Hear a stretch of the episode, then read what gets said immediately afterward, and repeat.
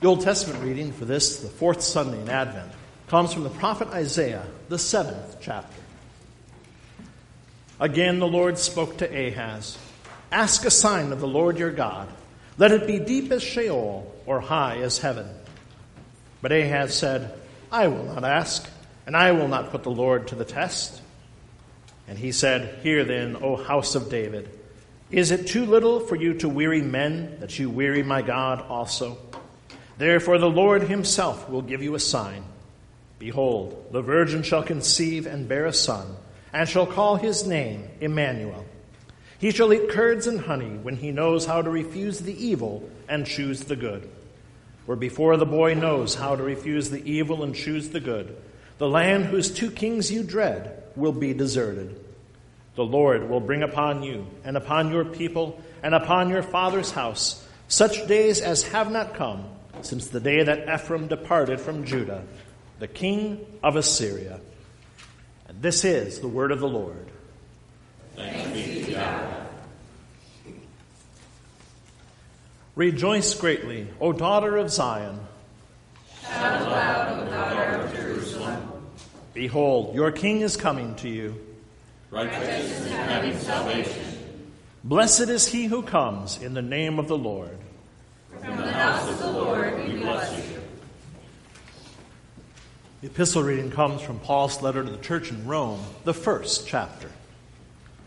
Paul, a servant of Christ Jesus, called to be an apostle, set apart for the gospel of God, which he promised beforehand through his prophets in the Holy Scriptures, concerning his Son, who was descended from David according to the flesh, and was declared to be the Son of God in power, according to the Spirit of holiness, by his resurrection from the dead, Jesus Christ our Lord through whom we have received grace and apostleship, to bring about the obedience of faith for the sake of his name among all the nations, including you who are called to belong to Jesus Christ. To all those in Rome who are loved by God and called to be saints, grace to you and peace from God our Father and the Lord Jesus Christ. This is the word of the Lord. Thanks be to God. We rise for the reading of the gospel. And the Holy Gospel, which serves as the text for our sermon this morning, comes to us according to St. Matthew, the first chapter. Now, the birth of Jesus Christ took place in this way. When his mother Mary had been betrothed to Joseph, before they came together, she was found to be with child from the Holy Spirit. And her husband Joseph, being a just man and unwilling to put her to shame, resolved to divorce her quietly. But as he considered these things, behold, an angel of the Lord appeared to him in a dream, saying, Joseph, son of David, do not fear to take Mary as your wife, for that which is conceived in her is from the Holy Spirit. She will bear a son, and you shall call his name Jesus, for he will save his people from their sins. All this took place to fulfill what the Lord had spoken by the prophet. Behold, the virgin shall conceive and bear a son, and they shall call his name Emmanuel which means God with us. When Joseph woke from sleep, he did as the angel of the Lord commanded him. He took his wife, but he knew her not until she had given birth to a son, and he called his name Jesus. And this is the gospel of our Lord. Grace, mercy, and peace to you from God our Father and from our Lord and Savior, Jesus Christ. Amen. Have you seen those bracelets? They were really popular a few years back, but I still see some today. WWJD. It means, what would Jesus do? The idea is that you are to live a life like Jesus. When you find yourself wondering what to do in any situation, you're to look at your wrist and ask yourself, what would Jesus do? And then act accordingly. It's an admirable goal, but sadly, it's an impossible one. Certainly, we strive to live a godly life, and we do seek to emulate Jesus in all our deeds. But the fact is, there's no way that we can do what Jesus did all the time. There is no way that we can be without sin in every deed. What would Jesus do?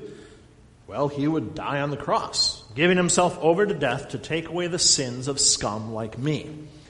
I can't do that. And so today we're going to look at those same letters, WWJD, in a little different way. We're not asking, what would Jesus do? Because we know that that is far beyond our capabilities. We are going to set the bar much, much lower. We are going to give ourselves slightly more realistic expectations. And yet, even here, it's not a walk in the park. Because even our new version of WWJD is going to evolve, involve a lot of heartbreak, a lot of difficulty, and a whole lot of faith in the face of the impossible. Looking at our gospel reading for today, let's ask a different question. WWJD, what would Joseph do? Well, our reading begins a few months before the first Christmas. And Mary, betrothed to Joseph, legally married, yet not fully married as they haven't consummated the marriage, is found to be with child from the Holy Spirit. What would Joseph do? Well, to start with, Joseph resisted, and he did not believe. And honestly, can we blame him? Can you imagine what you would think if your fiance came to you with Mary's story? That she's pregnant, but the child isn't a product of adultery, it's God's child. That's a ridiculous story. It is downright unbelievable. And so Joseph, being human, being a kind but intelligent man, decided what he was going to do. He wanted to do the right thing by quietly divorcing her, breaking off their marriage, ending any plans of being together fully as husband and wife. And he did this because he didn't want to disgrace Mary. Now, these days, it's no surprise when someone winds up pregnant before they're married. Living together before marriage is no longer frowned upon, but actively encouraged. Premarital sex is just kind of assumed to be the normal thing. And even being with someone while she's carrying another man's child is not really that uncommon anymore. But in Mary's days, she was in a tough spot. It was a disgrace to her entire family for her to be before she was married. This was still rightly recognized as sinful adultery that should not be taking place in a civilized culture, especially among God's people. She could have been exiled or shunned. She could have even been put to death for adultery.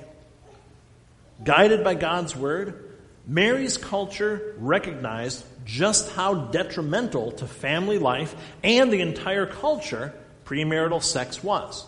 And they took it very, very seriously, as we ourselves still should. And so, Joseph wanted to do the right thing by ending the engagement, sending her away quietly and just getting on with his life. Now, this was not just for Mary's benefit either. He also didn't want to disgrace himself. He didn't want people to question his own actions and his own chastity. He didn't want the stigma of being married to an adulteress. He did not want to be joined in marriage to a woman that, he assumed, had been unfaithful before they were married. He wanted to do what was right in the eyes of the world because that's what would have made sense in the middle of this crazy, unbelievable series of events. And because of that, oftentimes we look at Joseph in a less than flattering light. And we kind of assume he wasn't that great of a guy. I mean, he wants to just divorce Mary and move along.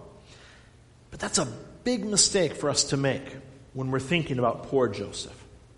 Joseph played such a crucial part in the Nativity, and yet he is so overlooked. He isn't celebrated the way that Jesus, Mary, the shepherds, even the wise men are. He often doesn't get a speaking part in Christmas pageants. He rarely gets to be on the annual Christmas stamp put out by the post office. Even in our own hymnal, I couldn't find an appropriate Advent hymn which spoke of the faith that Joseph had. He's kind of the bass player of the nativity scene, just sort of blending into the background, doing his important part, but without any fanfare or admiration. Nobody notices him, nobody really cares about him. And that's sad, really. Because what a grand illustration of faith Joseph actually is. Amid all the uncertainty and fear and chaos of that first Christmas, what would Joseph do?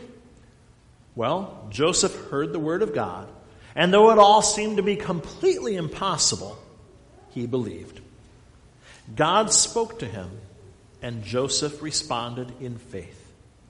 The angel said, Do not fear to take Mary as your wife. And fear is indeed what Joseph was feeling. Fear that he was not the only man in Mary's life. Fear of what the community might do and say. Fear that he was being played for a fool with this ridiculous story. But God came to him to take those fears away and to give him the courage and the strength to do what was actually right, not just right in the eyes of the world. God didn't take away the whispers and the rumors and the mockery. God didn't say, hey, tell you what I'll do. I'll make it so nobody can see that Mary's pregnant. That'll just make things a lot easier. But God did give Joseph the strength and the faith to endure those things for a much greater purpose. Despite what the world says was right, Joseph believed God's word. By faith, Joseph did not divorce Mary and took the child as his own. He married Mary despite the shame and the ridicule and speculation that was absolutely certain to follow. And then, when the child was born, Joseph named him Jesus. Now, that's a little overlooked fact there, but it's so important. By naming his son, he publicly took the child as his own and said, This is my son. I am not ashamed to have him in my family. And he gave him the name that God had prescribed. Not his own name, not a family name, but the name Jesus. A variation of the Old Testament name Joshua, which means he saves. By faith, Joseph believed the promises of God, and he acted accordingly. What would Joseph do? He would believe despite the impossibility and craziness of God's word. He would cling to the word of the Lord and do the actual right thing, not the easy thing. And that's why we can look to Joseph and we can pray to God that we would be more like him, that we would have the strength to do what he did. Because while we may never be called to serve as the earthly father of Jesus Christ, we are very much like Joseph in many ways, called to do what the world says is wrong, impossible, and crazy because of our Christian faith. And like Joseph, when we first heard of God's miracles, we too resisted and we did not believe. Our sinful nature told us God couldn't really love us. He doesn't have anything to offer us. The world tells us that what God said couldn't possibly be true and he couldn't actually exist. Everything within and without told us we had no need of God. He was not real and there was nothing at all that we could have gotten from him. But then God spoke. He continued to come to us.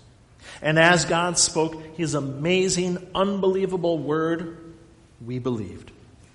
His law convicted us of our sin and said, You are indeed in peril and in need of a Savior. And then his glorious gospel proclaimed, That Savior has come to you in the flesh. His word united with the waters of baptism to work faith in our sinful, rebellious hearts. Faith without any earthly assurance that the world could see. Faith even though we were maybe just infants, maybe even just days old. And His Word continually speaks to us today. Not that it gives us a new, updated, and totally different message each week to make sure that we're still in line with our culture. His steadfast, unchanging, infallible Word, it fills our lives with its consistent divine message. His Word reassures us just as it reassured Joseph. He tells us, Do not fear to believe my promises. He says, I am with you always. He says, I love you and I forgive you. Despite the fact that the world mocks and ridicules these ideas, God speaks and it is the truth. His word, it does far more than just reassure us or give us a pat on the head. His word has power, and it does what it says. When God says, do not fear, he takes our fear from us. When God says, I am with you, he truly is present and active in each of our lives. In our daily lives, the lowest point possible, when we are rejoicing because everything is going right in all circumstances, God Himself is with us. And when God says, I forgive you, you are forgiven. Forgiven because God came to us in the flesh to take away our sin. Forgiven because of Jesus' death and resurrection. Forgiven because God loved you enough to die in your place, to cleanse you of all of your guilt, to give you his robe of righteousness and restore you as his beloved child. Cleansed by the blood of Jesus, empowered by God's holy word, the Holy Spirit gives us the strength to do the truly right thing, to live a life of Christian faith. We proclaim Jesus as the one and only way to salvation, even in a world that rejects and despises and mocks him. Despite the ridicule that we know will come our way, we live out our Christian faith. Despite the shame sometimes heaped upon us, even by family and friends, we live out our Christian faith. By God's word, we do not fear to believe, and we do not fear to live out our beliefs publicly. We share Jesus Christ with the whole world around us in everything that we do and say. Not just on Sunday mornings, not just when we're at a church function or volunteering for a humanitarian cause or when we're wearing a Thrivent t shirt in public. We constantly live out our lives of faith as a witness to others. We strive to live according to God's holy word. And when we fail, and we will fail, we profess our faith in the forgiveness of Jesus Christ. Living as Christians, it's not about being perfect, it's about being forgiven and living in faith and grace, trusting in God's promises and His strength instead of our own. We stand firmly in the Word of God, proclaiming that His way is better than anything that we ourselves or this sinful world could come up with just like Joseph did. Despite his original doubts and disbelief, by the power of God's word, Joseph acted in faith. He believed Mary and he took the child as his own. Now, does this mean that he never had his doubts later on, that he lived a perfect life of faith? Of course not. Joseph, though a shining example of faith who was chosen to be our Savior's earthly father, he was human and he was a sinner just like you and me. His was not a life of perfect, unwavering faith, and neither is ours, but strengthened by God's holy word, clinging to His promises in faith. We believe every word from the mouth of the Lord. We believe that this child is the Messiah, Emmanuel, God with us in the flesh. We believe that He came to take away all of our sins. We believe that we have been forgiven just as God has said. What would Joseph do? On his own, he would turn away from the salvation of the promised Messiah, would cast aside the word of God as nonsense, and would reap the eternal death of hell that he rightly deserved as a sinner, just like every single one of us would. By the grace of God, by the power of God's holy word, Joseph believed. Joseph welcomed Jesus with joy and love, despite what the world around him thought. Joseph put his faith in God's word, and by it was saved. And that same word, that same Messiah, that same glorious faith has been given to us by the grace of God. We too believe that Jesus is the Son of God. We too rejoice this Christmas at the birth of the promised Messiah we too, by the grace of God, have received that same precious salvation given to Joseph and Mary, and the shepherds, and all those who believe in the one true God. For by the shed blood of this promised infant Jesus, by his cross, and by his empty tomb, you are forgiven of every one of your sins, and eternal life in heaven is yours. To God alone be all glory, now and forever. Amen.